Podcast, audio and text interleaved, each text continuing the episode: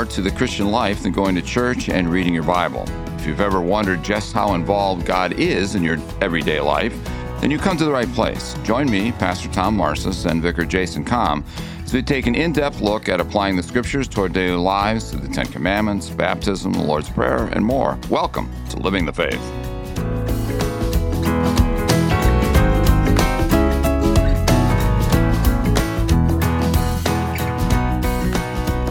Living the Faith, episode 19 Buying Us Back. My name is Pastor Tom Marcis, Senior Pastor of Zion Lutheran Church. And I'm Vicar Jason Kohm. And we're glad that you're with us as we continue looking at the second article, the Apostles' Creed. This is the second part. We continue to look at Jesus Christ and how he's redeemed us from all our sins. And uh, interestingly enough, now follow with me, his state of humiliation and exaltation. Now, if you don't exactly know what that means, don't worry, we'll get there. Uh, there's some important things that we need to explain exactly what that means because it'd be easy to misunderstand, but humiliation and exaltation.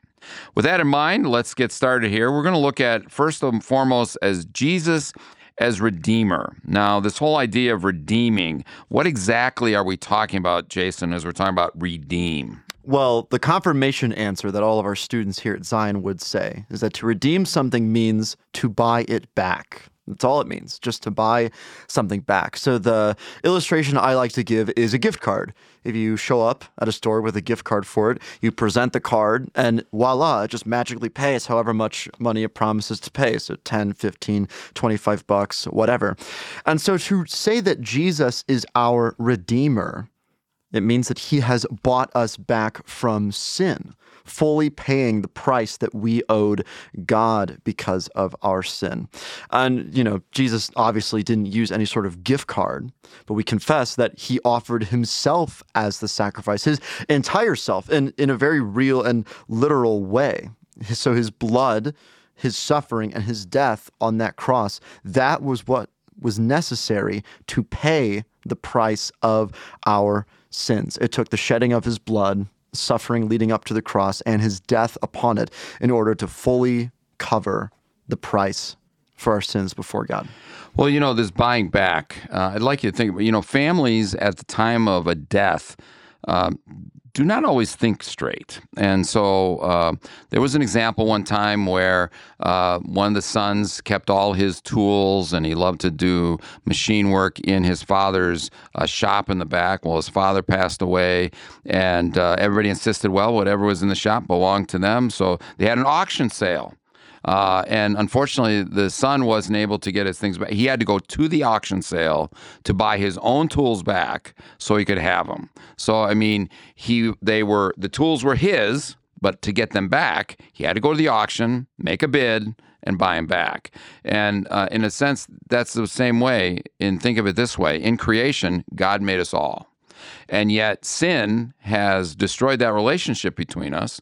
And so, he bought us back. And that's where Jesus comes into it. And it also completely puts salvation in God's hands. He takes salvation out of our hands. Because there's nothing we can do to pay for our own sins. There's nothing we can do to make ourselves righteous before God.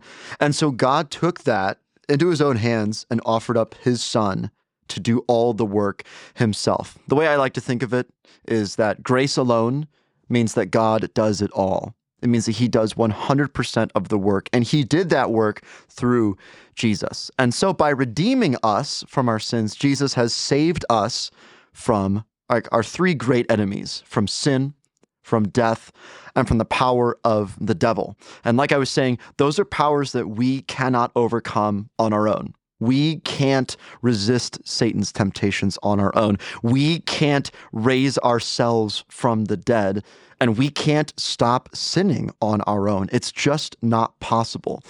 And because it was impossible, and because God loves us, He made it possible to be saved. He did the impossible by taking all of our sins, putting them on His Son, and then obliterating them through his own death. And even better, Jesus raised himself from the dead, securing our own victory over death too.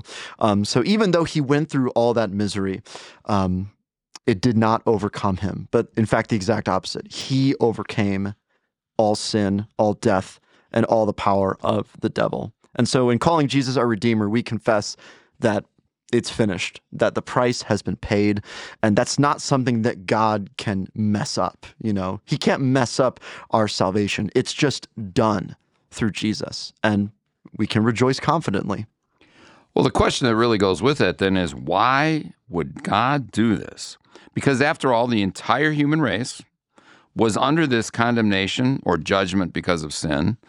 Uh, you would think that as the creator of all, he would be like, Really? I did this for you. I gave you all of this, and this is how you repay me. I mean, the rebellion of Adam and Eve. Uh, you know, it's very interesting as you read those opening chapters of Genesis. You know, uh, Adam, I would, well, the woman that you gave me, and then of course Eve says, well, it's the serpent's fault, you know, and it just it, it sounds so modern in the sense that it's never our fault it's always somebody else's fault, and so you blame them, and then they blame them, and and again, uh, that gets into what we talked about earlier: this uh, original sin, the sin that we were born with. But in acknowledging this original sin, how often we want to just blame everybody else, accept nothing on ourselves, and with that backdrop, why would God do this?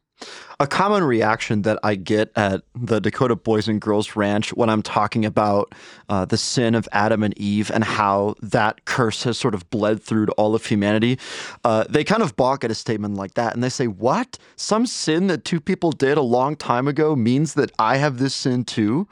That's not fair. And then I'll say, Well, yeah, but look at the world around you. Like, this world is full of sin and brokenness. Like it's it's everywhere.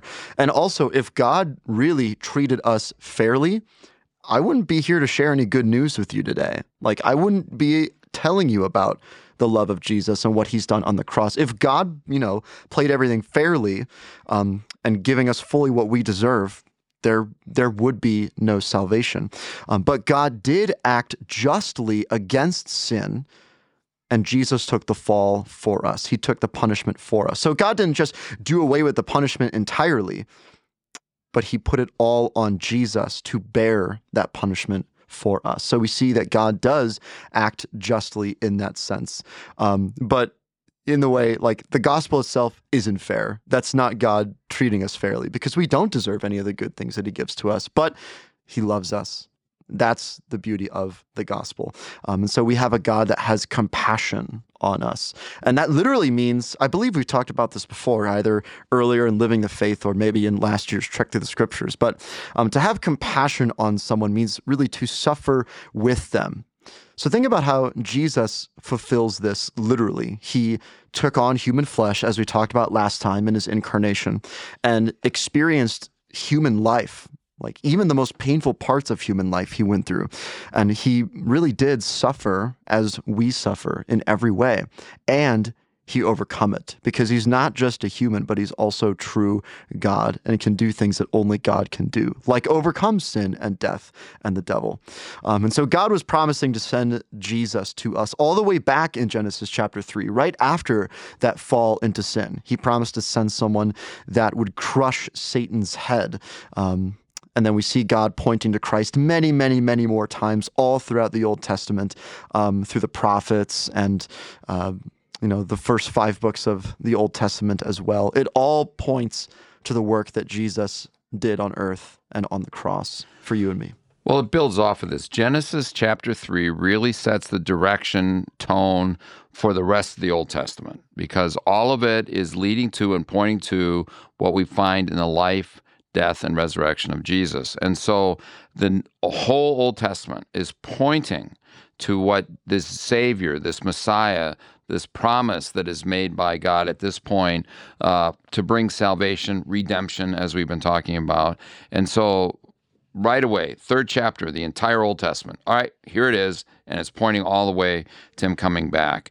And so, as we move into this now, and if you're at all familiar with the Apostles' Creed, um, the next section we want to talk about is the humiliation and exaltation, and it's taken directly from the Apostles' Creed. If you want to check in the uh, extra material in our website, zionbismarck.org, uh, we will have uh, the Apostles' Creed and some other information related to this uh, so that you can see that. Uh, but the first that we want to talk about is humiliation. And as we get started here, it's important to understand that when we talk about Jesus' humiliation, we're not saying that Jesus was humiliated. I mean, in in this life, uh, you. Uh, talk about somebody poorly, you make fun of them in front of everybody, you're humiliating them. But here, when we're talking about humiliation, we're talking about Jesus setting aside his godly nature. He humbles himself so that he is no longer uh, using, referencing, in a sense, his godly nature, uh, being both God and man. He sets it aside by his own choice. So, th- this humbling himself, and that's really, as we get into this first section, that's what we mean by humiliation, not humiliate, humiliation. And there's a big difference there. And it's probably good for us to draw a distinction between the two different states that Jesus lived in while on earth his humiliation and exaltation, and also his two different natures. Those are two different concepts. We talked about the two natures of Christ in last week's episode, how Jesus is both true God and true man. Um, but that's not that's not what we're talking about this week now. We're talking about his two different states that he lived in. So, with his state of humiliation, uh, this first state, this descends toward his death and his burial. And so you know that at a certain point in time in human history, Jesus was conceived inside the Virgin Mary. And this is like the first moment that he is actually a human. And so before this, we know that he reigned with God the Father. He was with God the Father. We know Jesus has always been around. We also talked about that last week. God made all things through him. And so he was in this state of glory. And at that point in time, he left the glory beside to become a human, to still be God but to become a human as well. And it's at that point where he starts to just like descend closer and closer to death through suffering in his life. So, next we know that he was born in these humble circumstances. He was born uh, in a manger, not in a palace like he deserved, but in an animal feeding trough. And so now Jesus is a, a born human in this world. And as he grows older, he starts to suffer in many ways, like every human suffers. Uh, he gets hungry and tired. He's tempted by the devil. He feels grief and sorrow by losing loved ones. He gets lonely and more and everything, actually. There's no one that can relate to our suffering more than Jesus himself. Um, and then that suffering culminates with his torture and crucifixion on the cross. And that was not something that he deserved at all. Um, being the only perfect, sinless human who had ever lived, Jesus was the only human that deserved to live, that did not deserve to die. Um, but that's the treatment he got anyway. Um, and then his state of humiliation ends with him dying and being buried in a borrowed tomb. And so, kind of, we see this state of humiliation is all about Jesus leaving the glory of heaven and then descending down closer and closer to death. And once he dies, that's we think of that as rock bottom. Once he's buried in the tomb, um, that's the worst of it. And so, this state of humiliation is a great comfort to us because Jesus experienced human life and misery in every way. It wasn't enough for God to know about our suffering, he had to live through it himself. And that's why he sent Jesus um, to understand and really know and experience and feel what we know and experience and feel. Well, and the exaltation then is going up towards heaven, whereas the humiliation is working this down to his ultimate death. Uh, the exaltation is building up, and uh, he, and it's important to understand here. On the cross, he said, "It is finished." uh, the work that he needed to complete was was done. So when we talk about he descended into hell, that's part of his exaltation. Why? He didn't go there to be punished. He went there to declare his victory over death and the grave. And so I, I know it's oftentimes confusing because you think, okay, he died, then he went to hell and made some more payment, get out. No, going into hell, descending into hell, is clearly a part of his exaltation because he's going as the King of Kings to declare his victory over death and the devil, and not there to suffer. His suffering was done on the cross, not in uh, the tomb, not in uh, hell, and so he, he's there to complain to. Uh, profess the victory that is his, to declare that victory. And again, he rises from the dead. Uh, he does the rising, not someone else does the rising to him, like he raised Lazarus from the dead, the widow's son, those kind of things. But he rose himself.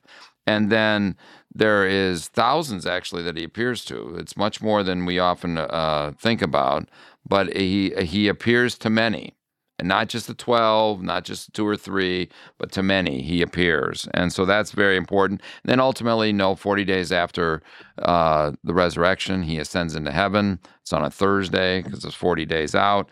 And again, he goes up into the clouds, goes up to be with his, his Lord and he sits at the right hand of the Father in heaven. Uh, we don't really use that kind of talk uh, in today's language, but uh, back then, if you say that you're sitting at someone's right hand, it means that uh, you're in charge, you're ruling over everything. Um, and so Jesus has that position of authority now. If we think back to Matthew chapter 28, toward the very end, he says to his disciples, All authority in heaven and on earth has been given to me. And so God entrusts his entire creation to Jesus to rule over. Um, and then, last of all, and this is our great hope as Christians, Jesus will return to earth someday to judge all the living and the dead. That is, everybody. Um, so, everybody who has ever lived will be resurrected, and they will all see the risen Lord Jesus there. And those who believe that he is their Savior, they will be saved. And so we have nothing to worry about. We look forward to that day, knowing that that is the day that Jesus completes our salvation, that he secured for us in his death and resurrection. And so Jesus' exaltation, this state of exaltation, is also of a great comfort to us because we see that even though he suffered and even though he died, he also triumphed over it and beat all evil powers and continues to rule for our sake. He's still in control, still very much alive, and very much at work in this world. And as you do that, one of the ways to understand this uh, humiliation is like a set of steps going down, and the exaltation, a set of steps going up.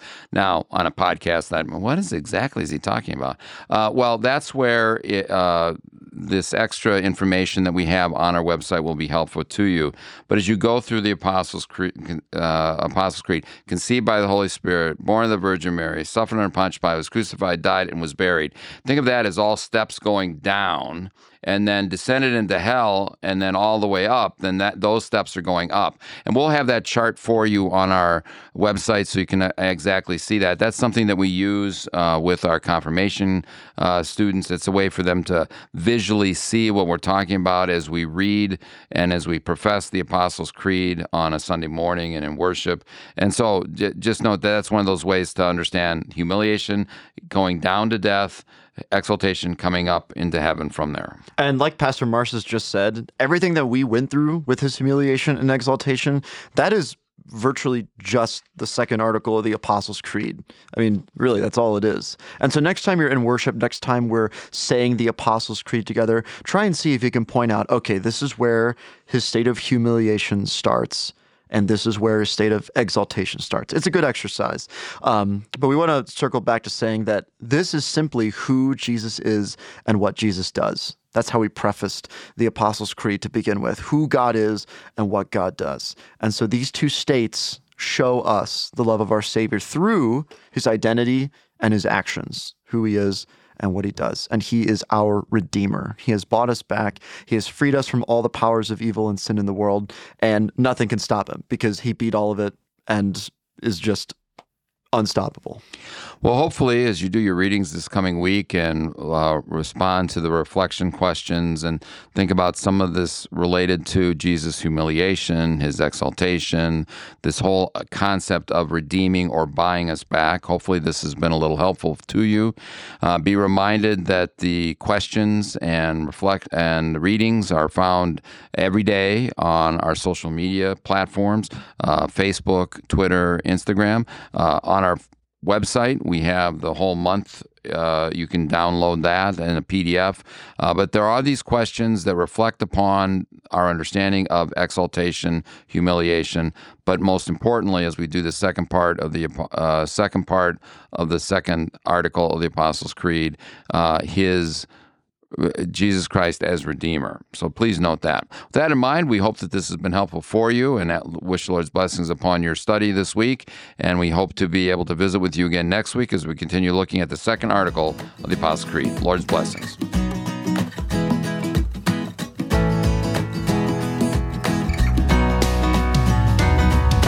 Thanks for joining us on our Living the Faith podcast this week. This podcast is a ministry of Zion Lutheran Church in Bismarck, North Dakota. Contact us, learn more, or for more resources on our journey this year, please visit zionbismarck.org or find us on Facebook, Instagram, Twitter, or YouTube.